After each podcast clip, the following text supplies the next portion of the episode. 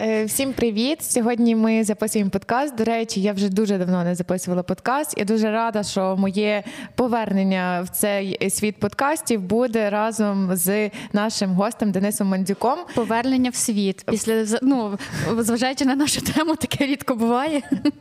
Ну е, та, хоча, судячи з книжки, таке і бувало, але добре, тому що людям людям зараз буде незрозуміло про що ми говоримо. Там буде Отож, підпис на відео. У мене були е, два питання до нашого гостя, але він їх обидва забракував, тому почне Юля. Максимально м'яко, Роксана, дякую. Денис, звідки таке зацікавлення самогубствами? А ви мене представляти не будете так? Денис А, ні, я вже казала. Ні. Та, як повернення разом з таким гарним гостем а, Денисом такий гарний Мандзюком. гість, так. Ну, окей. Е, Зацікавлення. ну, хтось, хтось мудрий сказав, якщо немає книжку, яку ти хотів би прочитати, то сядь і напиши її. Угу. І я десь в якийсь момент спіймав себе на думці, що досі немає книжки про самогубство у Львові, а виявляється, що це було таке явище доволі масове, доволі. Е- обговорюване, доволі таке, про яке багато писали. Тобто матеріалів у нас збираються, але чомусь досі ніхто про це не написав. Ну окей, все, сів. Е, Два чи три роки гортав пресу, шукав ці всі історії.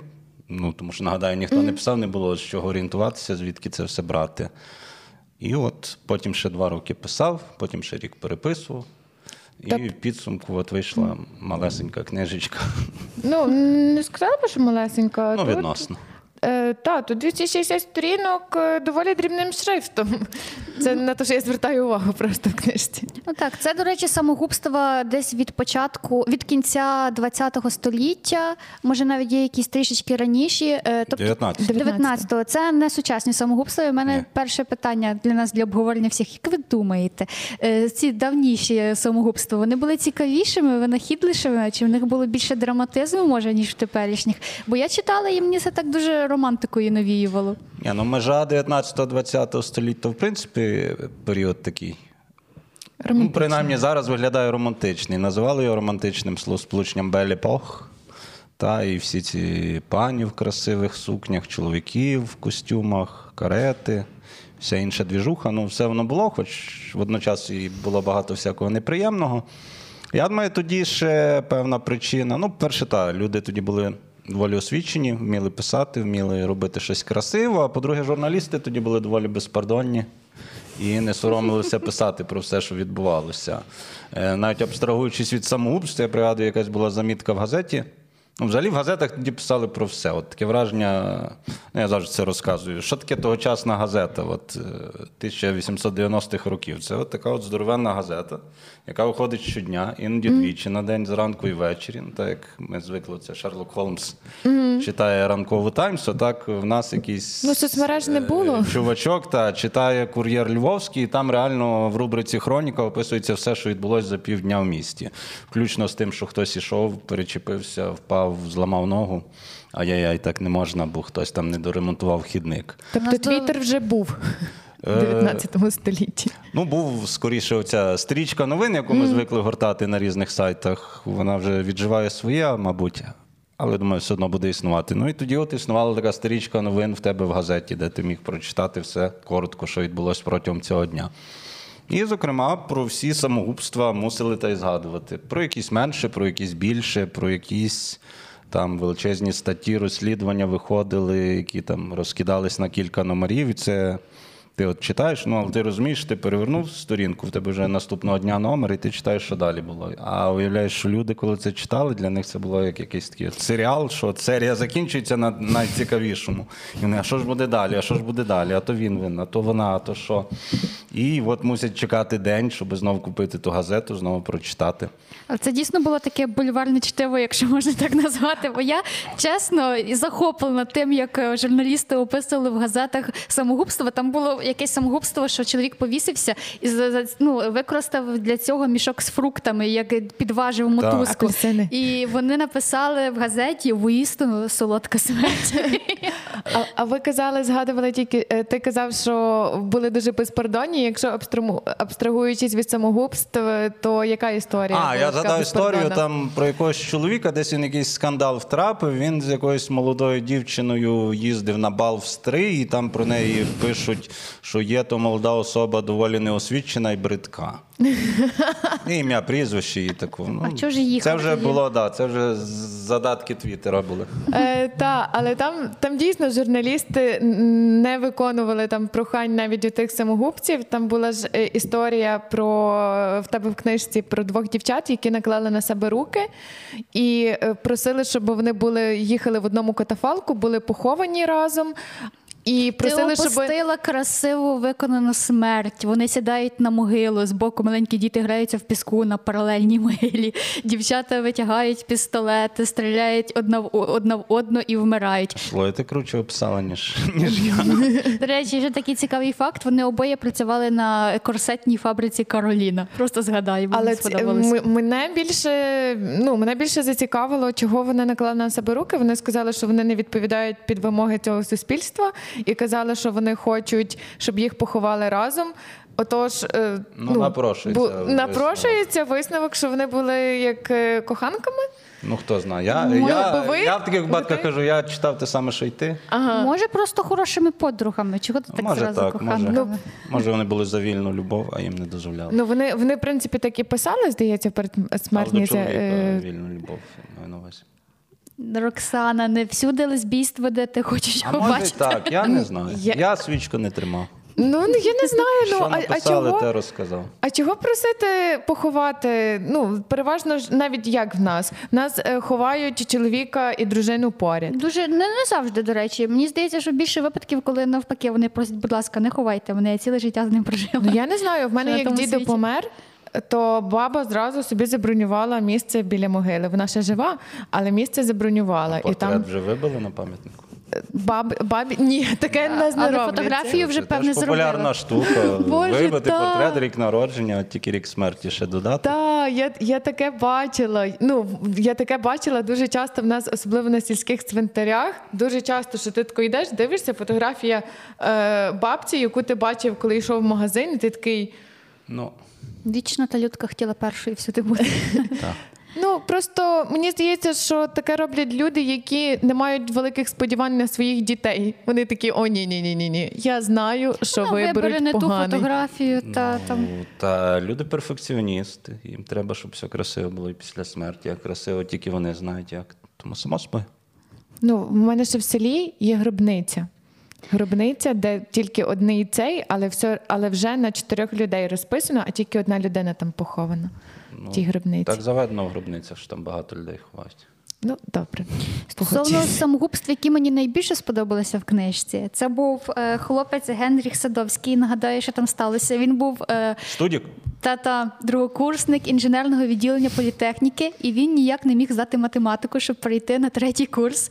І він щось написав на мольбер. А він дуже красиво малював. Там в нього все виходило добре. Він не міг рахувати. Він щось написав на мольберті, підійшов до вікна, викинувся, і потім студенти казали, що це був математично розрахований політ. Це дуже гарно вийшло. Здав іспит. Але потім ще ректор, здається, через нього застрелився так. через кілька років. Рік прожив, здається, чи навіть менше трохи. Ну там мені просто сподобалося, що там всюди в цих газетах, я так розумію, це все з газет, е, ці випадки. Вони так іронізували над тими смертями. Вони не боялись Бога взагалі.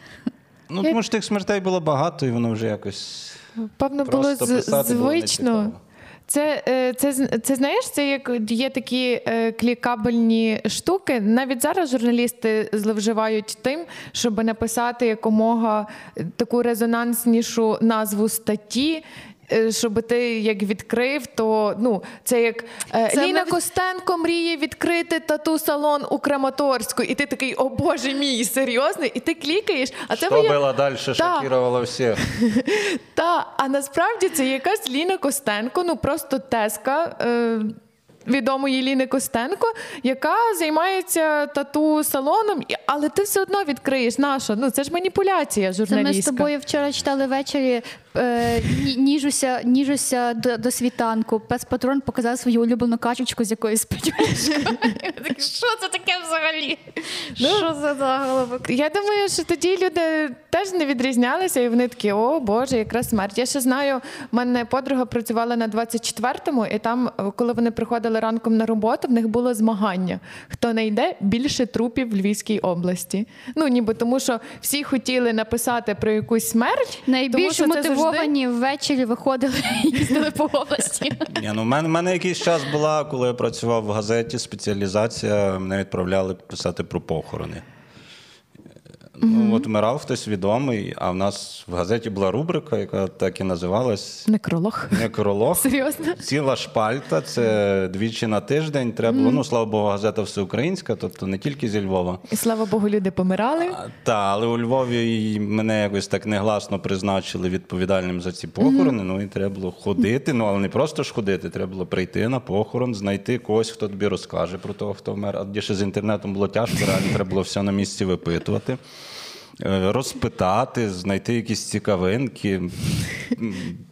Перепрошую, люди просто боялися, вони вже заочно, як тебе бачили, вони вже о, намісник Ні, смерті. насправді якось я потім набив око і, Знав, до і кого вже підходити. знав, з ким побалакати, бо завжди є якийсь такий дружбан того небіжчика, який там стоїть збоку, такий, Трохи типа, випив. такий думає, блін, треба сумувати, треба сумувати. І ти до нього підходиш, він тобі все красиво розказує. А були якісь смішні ситуації на похоронах? Ох, смішні статі. В мене ну це, це ж природньо, що інколи тобі ти шукаєш якісь комічні штуки в навіть в дуже таких сумних ситуаціях, як на похорони. Ні? Ну, Такого е, нема? Я не знаю, чи можна таке розказувати, що люди подумають. Ну, я пам'ятаю, якось був похорон якогось умовно церковного ієрарха важливого, я не знаю, який там в нього був сан, бо то було вже років 15 тому. І його там частину дороги якби йшла хода, несли труну, а потім біля оперного поклали в машину. І всім сказали, сідайте в автобуси до Янівського. Я забігаю в перший ліпший автобус. Він рушає, я так роздираюся і розумію, що в автобусі тільки священники. От, суцільно священники і я. І ми їдемо, я думаю, ну. Якщо розіб'ємося, може мене під шумок в рай заберуть разом з всіма. Е, Буде файно. А ти зізнався, що ти журналіст, що ти казав, отець Денис. Та мене ніхто не Слава Ісусу питав. Ну, ну, мабуть, помітили по мені, що я не зовсім з їхньої туси. Ну н- ні, от в мене е, я не знаю, Ні, мені то не здається. той смішний випадок, що ти хотів. А, ні, е, той. Просто що мені здається, що в цьому взагалі немає нічого поганого, коли, коли, коли ти шукаєш якісь такі комічні штуки. В мене, наприклад, на всіх похоронах, що я була, в мене завжди траплялася ну, якась дуже смішна асоціація. В мене я була на похоронах своєї прабабусі. І Боже, я надіюсь, це тато не подивиться. І просто їй е, дали свічку в руку, і якось не могли, ну, е, якось не могли так поставити в руку ну, свічку і поставили якось між дво, двох пальців. І виглядало так, ніби в неї. Горить, а потім ще та свічка за, е, за цей затушилася і диміла, і таке відчуття, ніби вона просто тримала сигару. І ти дивишся на це, і ти розумієш, що це найнедоречніше місце, щоб думати про це, щоб ну, щоб сміятися, тому що ну, типу, всі стоять навколо мертвої, рідної, близької людини, але тебе так це смішить. Ну, я, я теж якось трохи цих ритуалів не дуже. Тих, що в нас зараз я позитивно ставлюсь, все-таки якось би хотів, щоб воно трохи легше проходило. Ну, але такі в нас люди. Нам Ну. все треба серйозно, нам треба виплакатись. Е, Я якось ми компанією їхали в Жовкву. Не знаю, чому ми їхали в Жовку. Просто їхали в Жовку. Вирішили поїхати в Жовку, могли собі дозволити, були багаті. І Такий рівень достатку. так, Жовкова. і маршрутка, і про що ж поговорити. Ми щось підняли тему, що робити, коли я вмру. І я подрузі почав розказувати, що якщо я вмру, то обов'язково мене кремувати, і вона буде за це відповідальною. І не плакати на похороні, не пускати священників. Максимум, щоб О. стояли десь на обрії, так от дивилися, як треба, але не підходили. Не пускати, ти прям впевнений, що під твоїм домом збирається багато священників і будуть кружляти навколо хати. І вона це слухала, потім дістала блокнот, стала записувати. В якийсь момент я зрозумів, що ну, вся маршрутка мовчить і слухає нас, і вони трохи були офігівші, бо маршрутка в Жовкву, мабуть, трохи не готова була до таких моїх прогресивних ідей щодо е, постсмерті. Ну, але вже як вийшло. Але А по Кремувати, де би ти хотів, щоб тебе розвіяли? А, е, з- На Личаківському кладовищі. Ну, десь красиво, десь пафосно, можна на відео навіть зняти і показувати, але не всім тільки обраним. А я це я теж хочу, щоб мене кремували, але я б хотіла, щоб мій порох зібрали і помістили в оцей такий е, годинник, пісочний годинник, який ти перевертаєш. Так би я Це, це був би найхімерніший подарунок У мене був товариш е, в Бориславі ще в студентські роки. Ми їздили до нього в гості періодично, бо в нього батьки ніби на заробітках десь були, чи що, ну, була вільна хата. Ну, а коли ти студент, то дуже не вбираєш. Є вільна хата в Бориславі, їдемо в Борислав. І в нього стояла баночка з попелом. І ми якось його спитали, що то. Він каже, та то бабця вмерла, кремували, і от просто не, нема часу поховати. А потім виявилося, що він просто попіл з сигарет збивав, бо десь прочитав, що то можна за хороші гроші продати. Але ми вже тої баночки остерігалися. Бабця, п'ять бичків, так має бути. Ну, така банка була. Ну, вона курила. Так. До речі, дуже цікава штука. От ви згадали про кремацію. А ви не хотіли би бути похованими чисто заради того, щоб написати собі щось цікаве на пам'ятнику? Там є багато місць, де можна щось цікаве написати. Не обов'язково це робити на власному пам'ятнику. Крім під'їзду і лавки. Та насправді воно ж якось по барабану, що потім з тобою буде. Але з іншого боку, хочеться, щоб було гарно.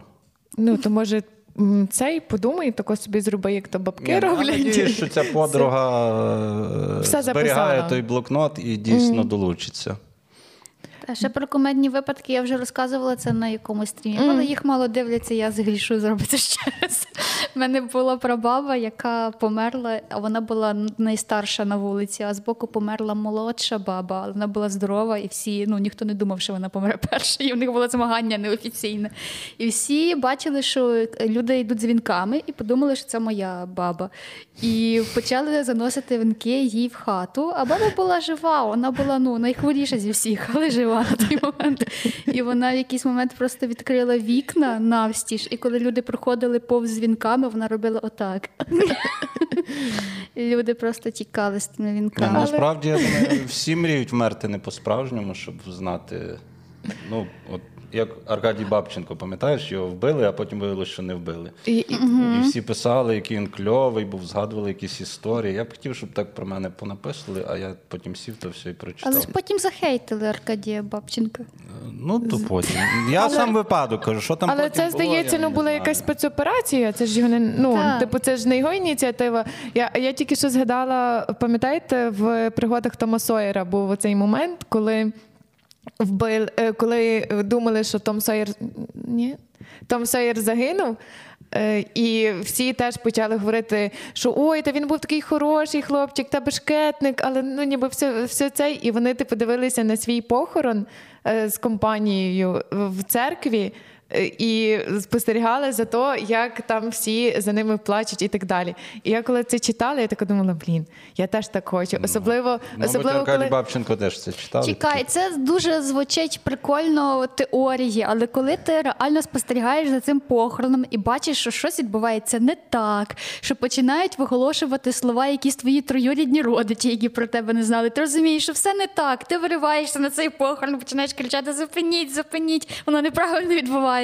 Тебе би не схарило, якби щось було ну взагалі не так. Ні, я про це думала тільки коли була маленькою дитиною, що би хотіла. Ви знаєте, коли батьки не кричать, і ти такий, от якби я померла, ніхто би не згадував про те, що я розбила цю дорожезну вазу. От, от такі емоції. Дивися, є ж велика ймовірність, що ми всі скоро помремо. Ну, звичайно, є. Ми живемо в країні, яка воює. От дивися, ми з тобою незаміжні. Якби, наприклад, тебе поховали в весільній сукні, ти би харилась? Е, Звичайно, я би на це харилась, але я думаю, що в мене Ні, вона ну, б не харилась. Е, ну, в мене просто Галицька така консервативна родина, яка дотримується всіх цих е, обрядів і ритуалів. Я думаю, що швидше за все мою думку би в цьому випадку ніхто не питав. Але заявляю. якщо щось зі мною станеться, то будь ласка, я не хочу бути похована у весільній сукні, і я хочу, аби мене спалили. От. Це мій такий замість блокнота. До речі, про спалення. Це найжахливіша смерть, наскільки ми прочитали в книжці з Роксаною. Прям люди, які найбільше хотіли заморочитися і найбільш Причому сміливі. чомусь жінки да. найчастіше це Тому що вони привикли до болю. Ну, вони Жінки ж або краще... труїлись, або палились, не знаю. Може вони просто Це така крайність. Як на мене, отруїтися це найлегший спосіб. Це коли ти Це найгарантованіше, що ти не вмреш. Ну, найбільша ймовірність. ладно, я хотіла В залежності чим труїтись. Ну, тоді якось так виходило, що часто рятувалися після отрути. Я думаю, що це часто велика імітація. Е, Ну, Може. часто таблетки використовують, ніби щоб от, от подивись, до чого ти мене довів, я напилася таблеток. От тепер жалій про це. От так, я могла Вітамін би померти. П'ять тюбиків вітаміну С лежить. Між іншим, про цю штуку, що ти розказуєш, все ж таки робили у Львові на Полчанському ставі. Ставу, ставі. Що дівчата спочатку красиві топилися, їх красиві поліцейські виносили з води, вони виходили з них заміж, і така любов, любов. А потім старші дами, не дуже привабливі, не першої свіжості, вирішили, що таким самим чином зможуть вийти заміж. І таке бувало, що цей поліцейський виносив їх з води, дивився на них і прощався. Ну, Не вийшло романтичної історії. Наскільки це гарантований е, цей е, спосіб? Ну, бачиш, того тут навіть е, ти в книжці писав, того дуже часто змішували різні способи, що мене якось дуже веселило, коли, наприклад, напивались таблеток і викидалися в вікно і виживали. Це мені здається дуже велике невезіння. Не пруха, не пруха. Але може й везіння. Там ще був якийсь е, чувак, який хотів повіситися, його врятували, і його відправили в поліційний відділок. Там він з'їв гаманець, дві хустинки. Ну, це ну дуже часто ж люди якраз. Їдять гаманеці дві хустинки. Ні, дуже часто якраз люди з психічними відхиленнями намагаються накласти на себе руки. Ну і це не тільки депресивні стани, це різні якісь і біполярні, шизофренія і так далі. Ну це ж е, рідко здорові люди там наважуються на такий крок, бо з якоїсь прям дуже серйозної причини, і це не двійка. Ну блін, навіть з тим самим дві. От ми дібралися до наступної теми розмови причини самогубств. Насправді нічого не змінилося з того часу. Е, Нічого. кохання, робота, фінансова складова. Е, але двійка, перепрошую, для мене це трохи дивно. Ну, по-перше, тоді трохи довше в школах вчились. Тобто гімназію закінчували вже в 20-21 рік, тобто вже трохи старші були не геть діти. Я думаю, це одна з причин. А друга, ну знову ж таки, Заїбала школа. а знову ж таки, тому що воно було всюди, всі читали, що от можна самогубство, а тут один школяр десь наклав на себе руки, другий, і вже третій думає, ну а чого ні. Насправді, я думаю, люди тоді були більш емпатичні, менш стримували свої емоції, і от саме на емоціях це все і робилося. Тому що зазвичай, якщо хтось виживав, то переважно він вже вдруге це не робив. Голов, передумав. Ну, звичайно, всякі траплялися, але В принципі, так, коли постійно про це пишуть, то воно якось постійно і в тебе на думці, ніби о, людина так вирішила свої проблеми, наклала на себе руки. Чому я цього не можу зробити? ну, тим більше про це писали не як про зло якесь, а про ну А от, з гумором. А ну в кожного є бажання слави. Зараз що? Зараз в тебе є Фейсбук, Інстаграм, тебе всі бачать, хто хоче. Тоді, от єдина можливість, що про тебе написали, це зробити щось таке. Красиво померти. Ну, та, але ну, вони- це найпростіший варіант. Ну і це справді таке була остання хвилинка слави, перша і остання.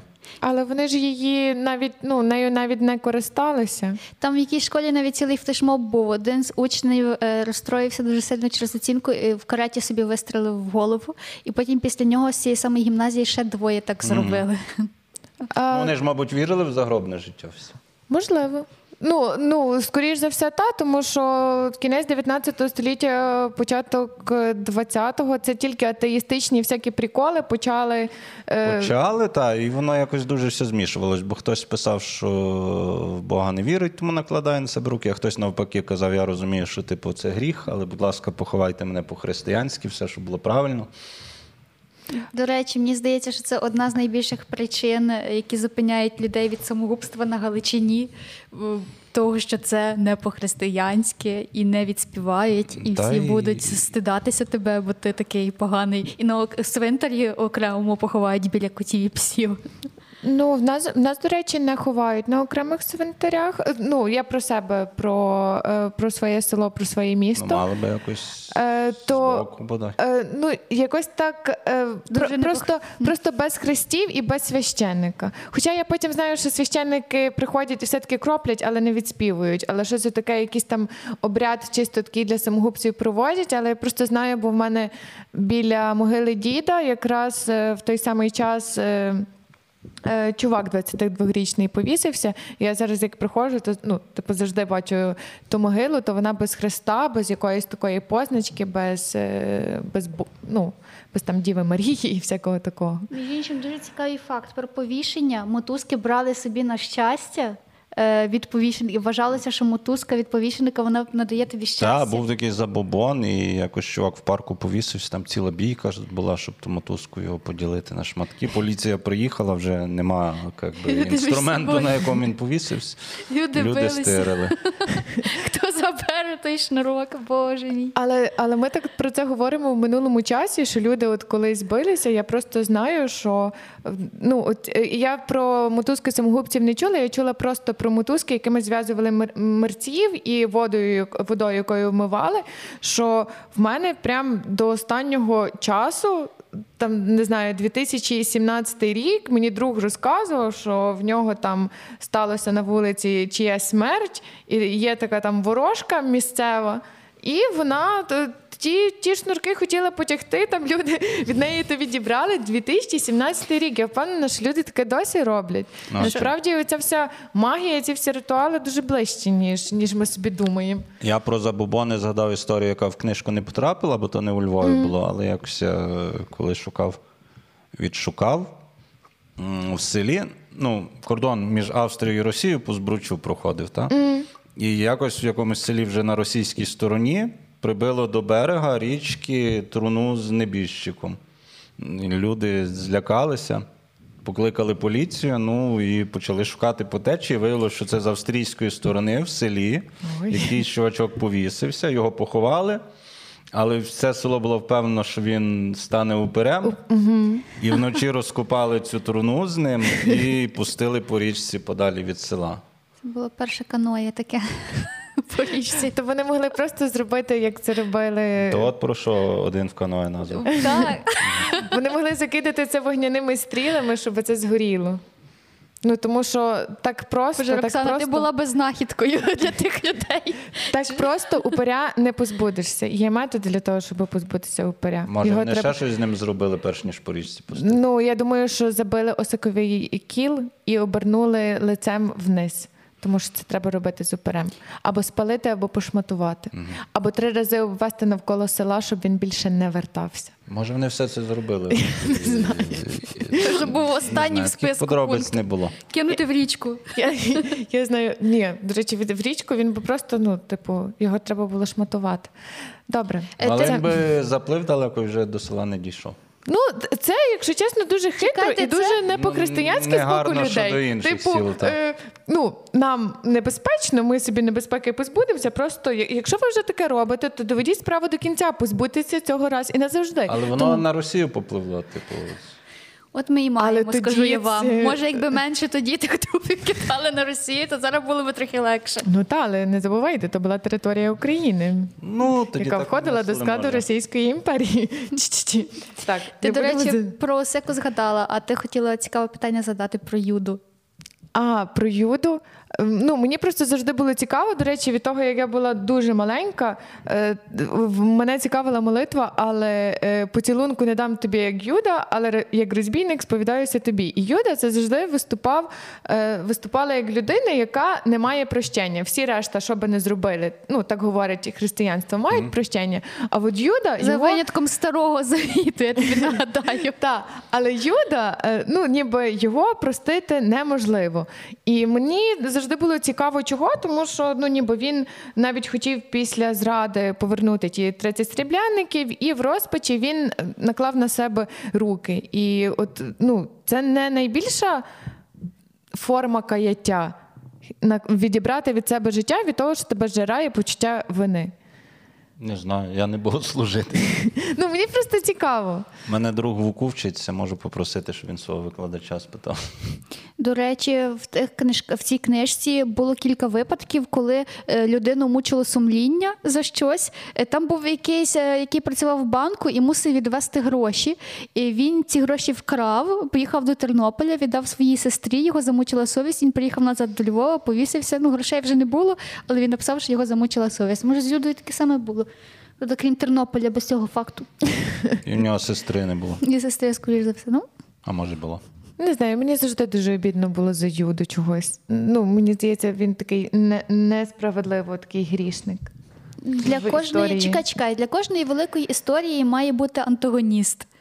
Е, Юда це дуже хороший архетип антагоніста. Я не кажу, що Юда не існувала, але давайте залишимо це філософом, а не для нас. Е, Друге, що мене цікавить, записки. Передсмертні записки це дуже прикольна тема, і там люди прям вірші писали.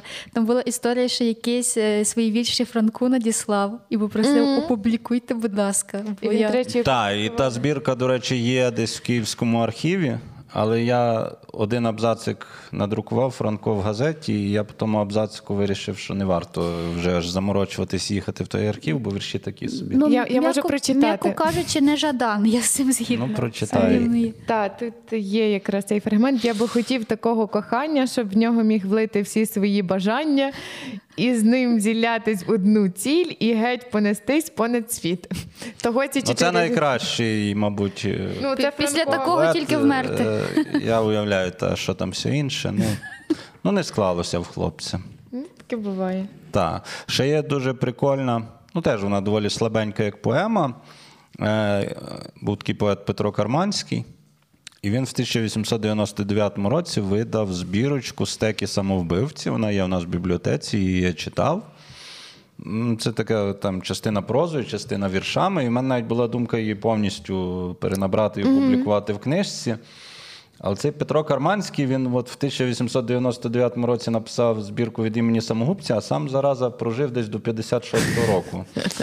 І по суті, ще досі на його творчість діє авторське право. Тобто, Та так 75 просто. років. Та, ну тобто, ще не можу я просто взяти і передрукувати. Тому я тільки один віршик з тої збірки подав. Блін, не міг він накласти на себе руки десь в 1901-му. Ні, він ще прожив в Радянському Союзі, пожив і там всякі вірші на славу партії писав.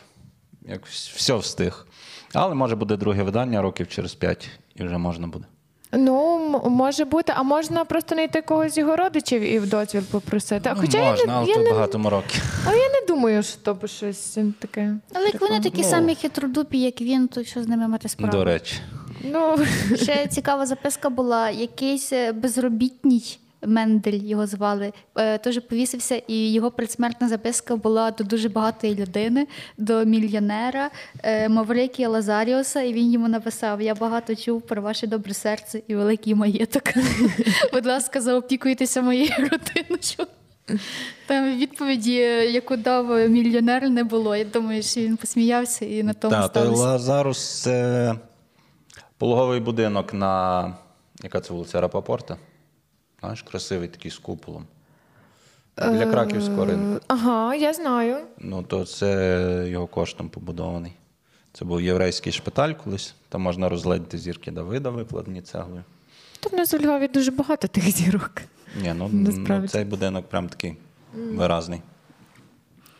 Мені ще подобається про те, що люди любили е, драматичні накладання на себе рук, і вони любили це робити в публічних місцях перед друзями. Я коли це читала, думала боже, що це за збочення насправді.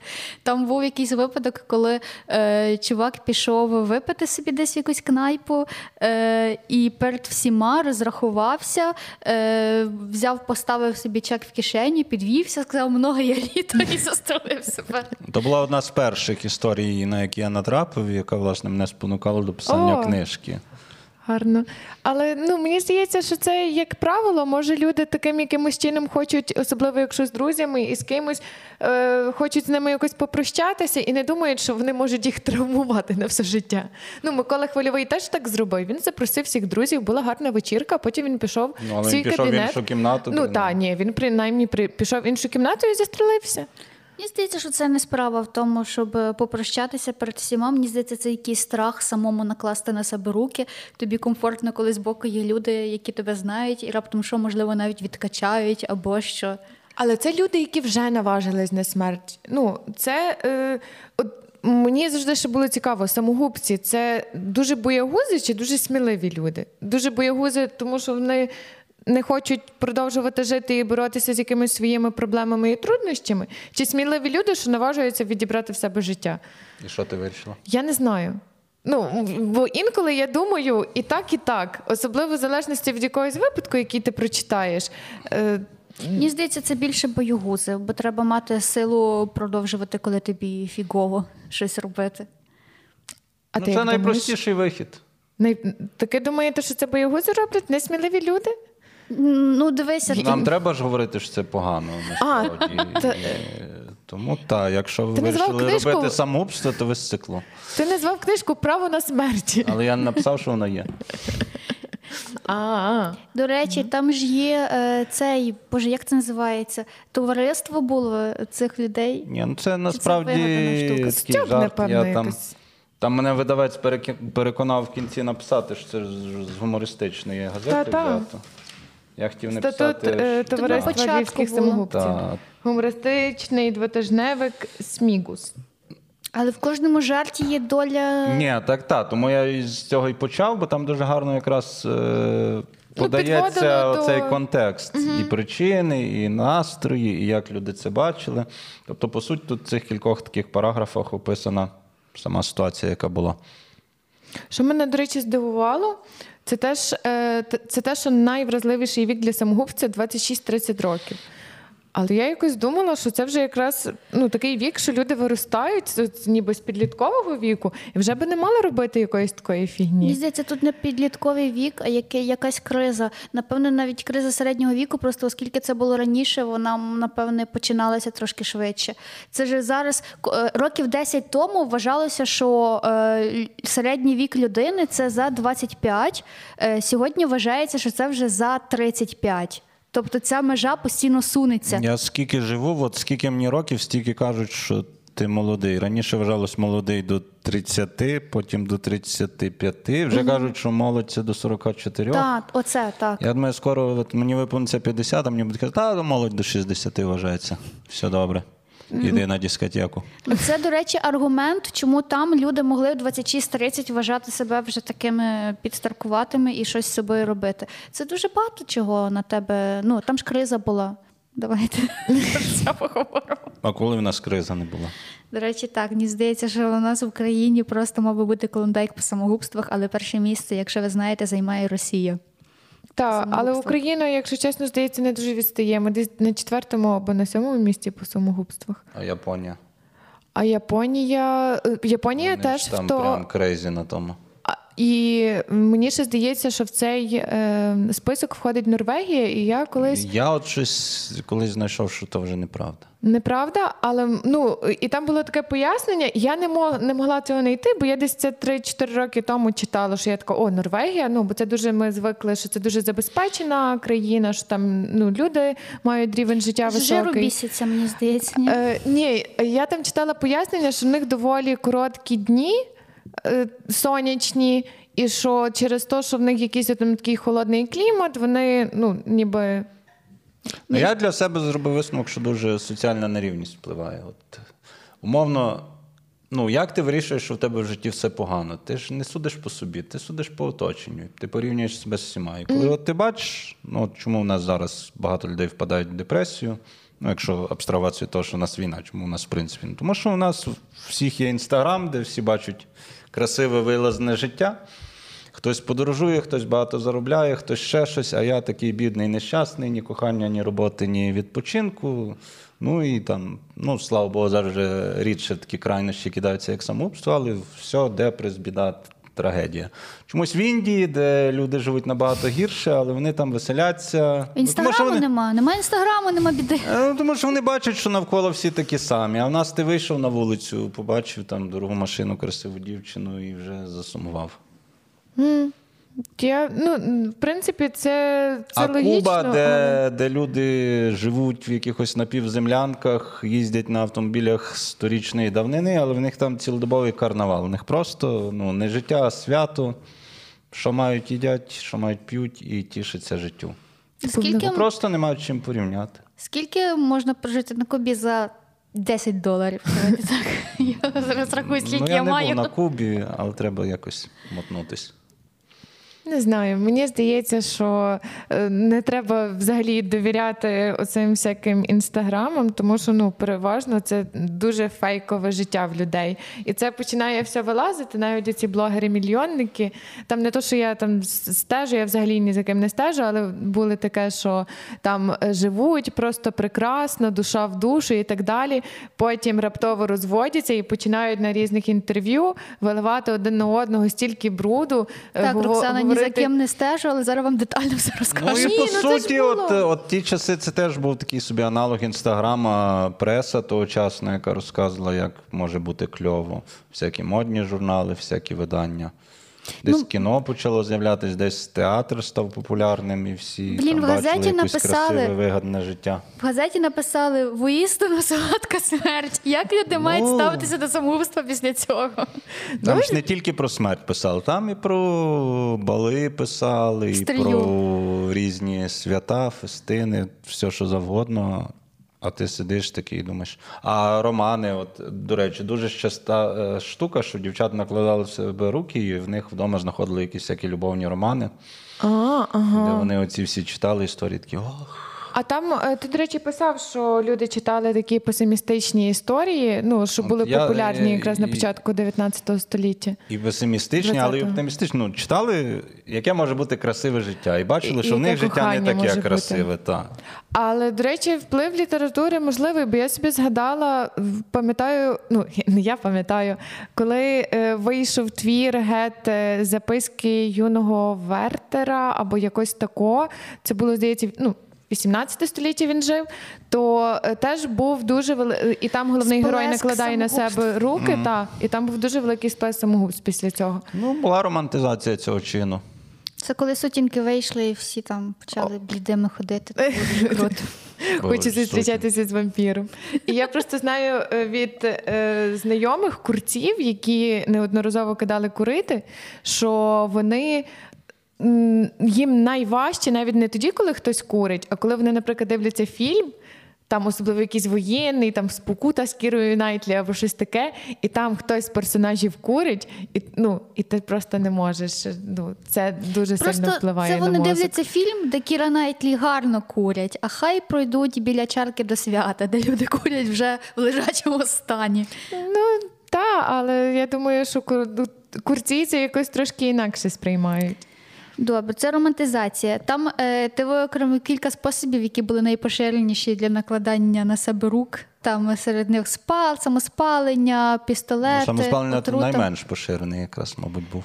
Який, на вашу думку, Ну, Знаю Бога одну. найцікавіший спосіб накласти на себе руки? Ой.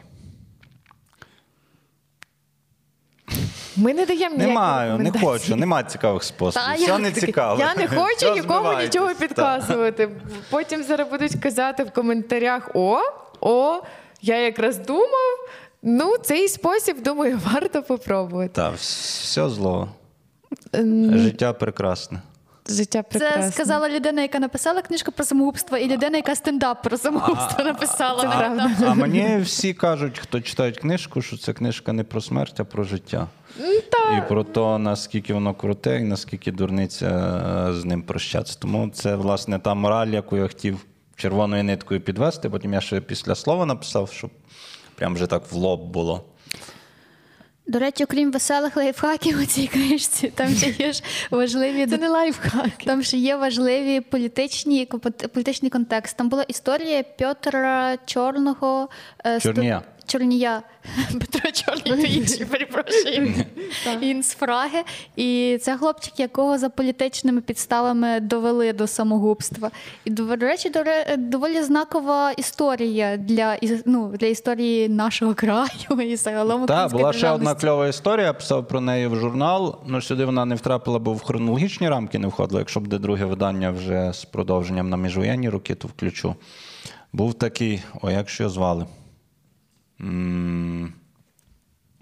Стронський, ім'я забув. Він працював в консульстві Радянського Союзу у Львові.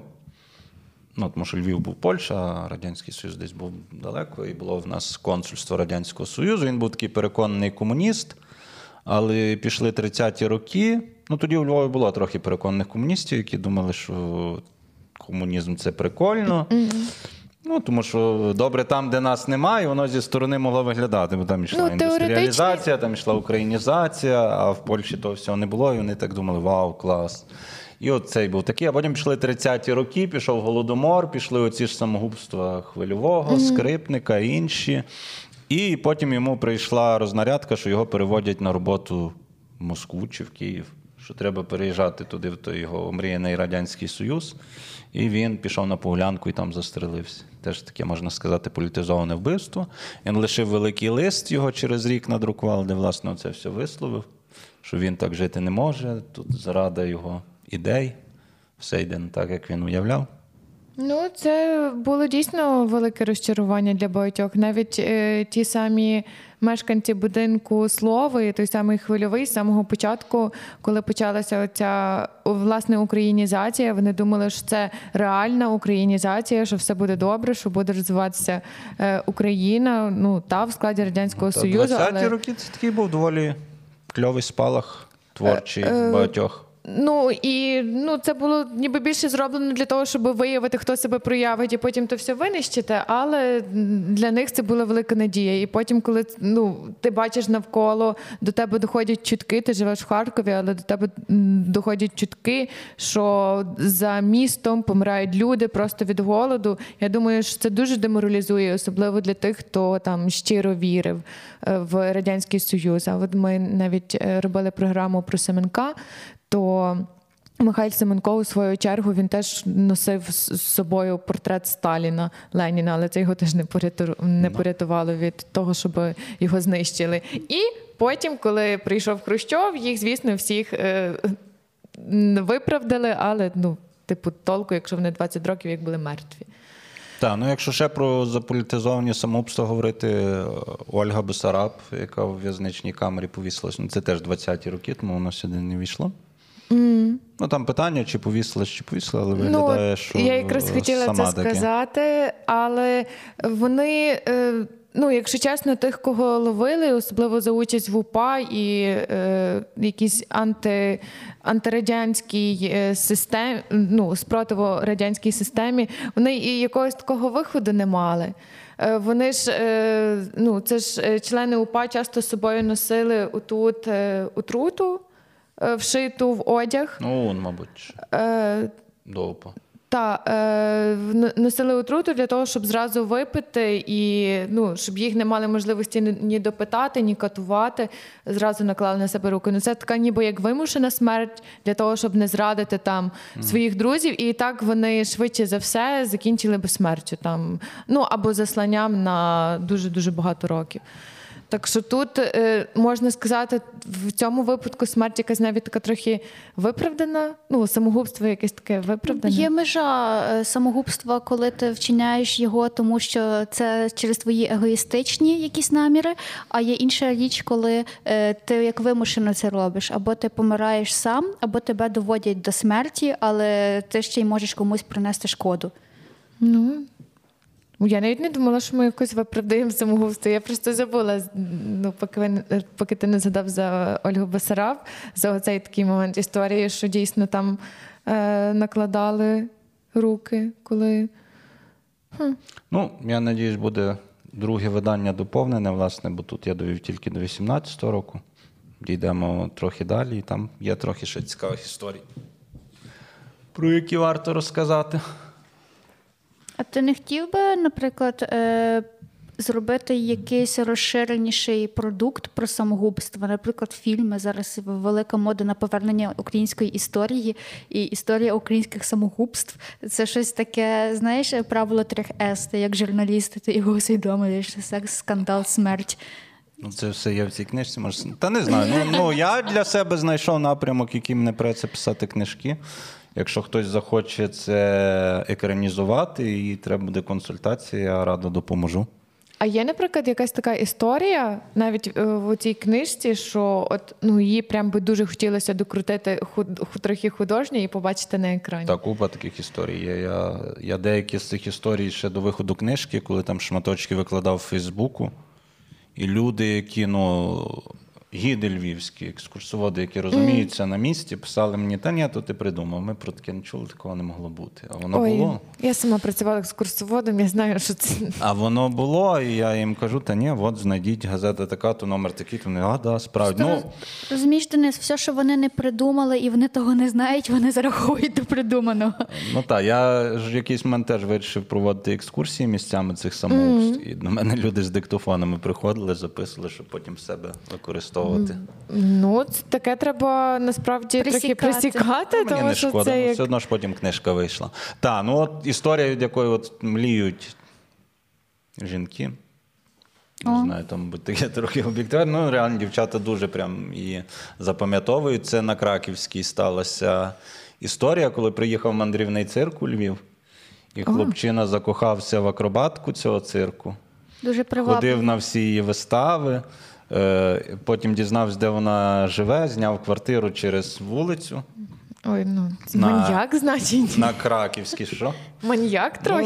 Ну, і він там і кожного вечора там посилав знаки любові через вікно. А тоді, вже як закінчувалися ці гастролі, він прийшов до директора цирку, каже: Я люблю. А це дочка була директора Ага, цирку. Боже. Він Ну, каже, я класично. люблю, каже, я люблю вашу доньку, хочу йти до вас в трупу, навчитись теж і з вами виступати і подорожувати. Він сказав, ти що, дурачок, іди додому. І він пішов. От е, після останньої вистави, помахав її через вікно в останній застрелився. В неї на очах вона там служниця і побігла в той будинок навпроти, але вже було пізно. Знайшли його записку, яка була подерта на купу шматочків, і комісар поліції потім цілу ніч ті шматочки склеював. І там була записка Я кохаю Медею, Медея її звали, ну псевдонім, мабуть, так. І не можу жити без неї. Це теж була одна з перших історій, тому що я я почав, коли читати, шукати оці історії, я почав з 1885 року, і там якраз виявилося от кілька підряд таких цікавих історій було з цим от чуваком, що в кафе, з цією медеєю. Ще один випадок на Личаківському цвинтарі хлопчина застрелився і написав здоровенного листа. І я такий подумав: блін, ну а чого про це ніхто не пише? А це ж все можна зібрати. Той, що застрелився на Личаківському, це в нього дружина два роки перед тим померла, і він е, через тугу. Ні, ні, то інший випадок. Взагалі на Личаківському чомусь часто На стрілялися. як Личаківському і ці дві дівчини, Так, і з ці яких дві я підозрюю дівчини, і ще був якийсь чувачок, що. Ну, взагалі, я там згадую, що управитель Личаківського цвинтаря просив провести телефон туди серед перших, бо казав, ну, у мене тут постійно самогубство, я поки добіжу до лікарні. Так розумію, мав на увазі, як тепер ця руфа вулиця. До тієї лікарні, поки прибіжу з лікарем, вже вмирає. А так матиму телефон і це вдвічі прискорить. Це з телефоном, це ще на цьому Полченському ставі. Е, сторож просив поставити табличку цілеспрямовано топитися заборонено. Ні, там е, топитися цивільним заборонено. А, а тобто іншим, іншим Ну, військовим я думаю, це більше такий солдатський гумор. Навряд чи така табличка висіла, але хто знає. Я вірю в все. Недооцінюйте людей, будь ласка. Не недооцінюйте. Блін, я тільки що згадала якийсь випадок звідси, але забула, поки ви говорили, і не хотіла перебивати. Чорт, що це було? Ай. Та не переживай, Роксана, наш часом ж уйма.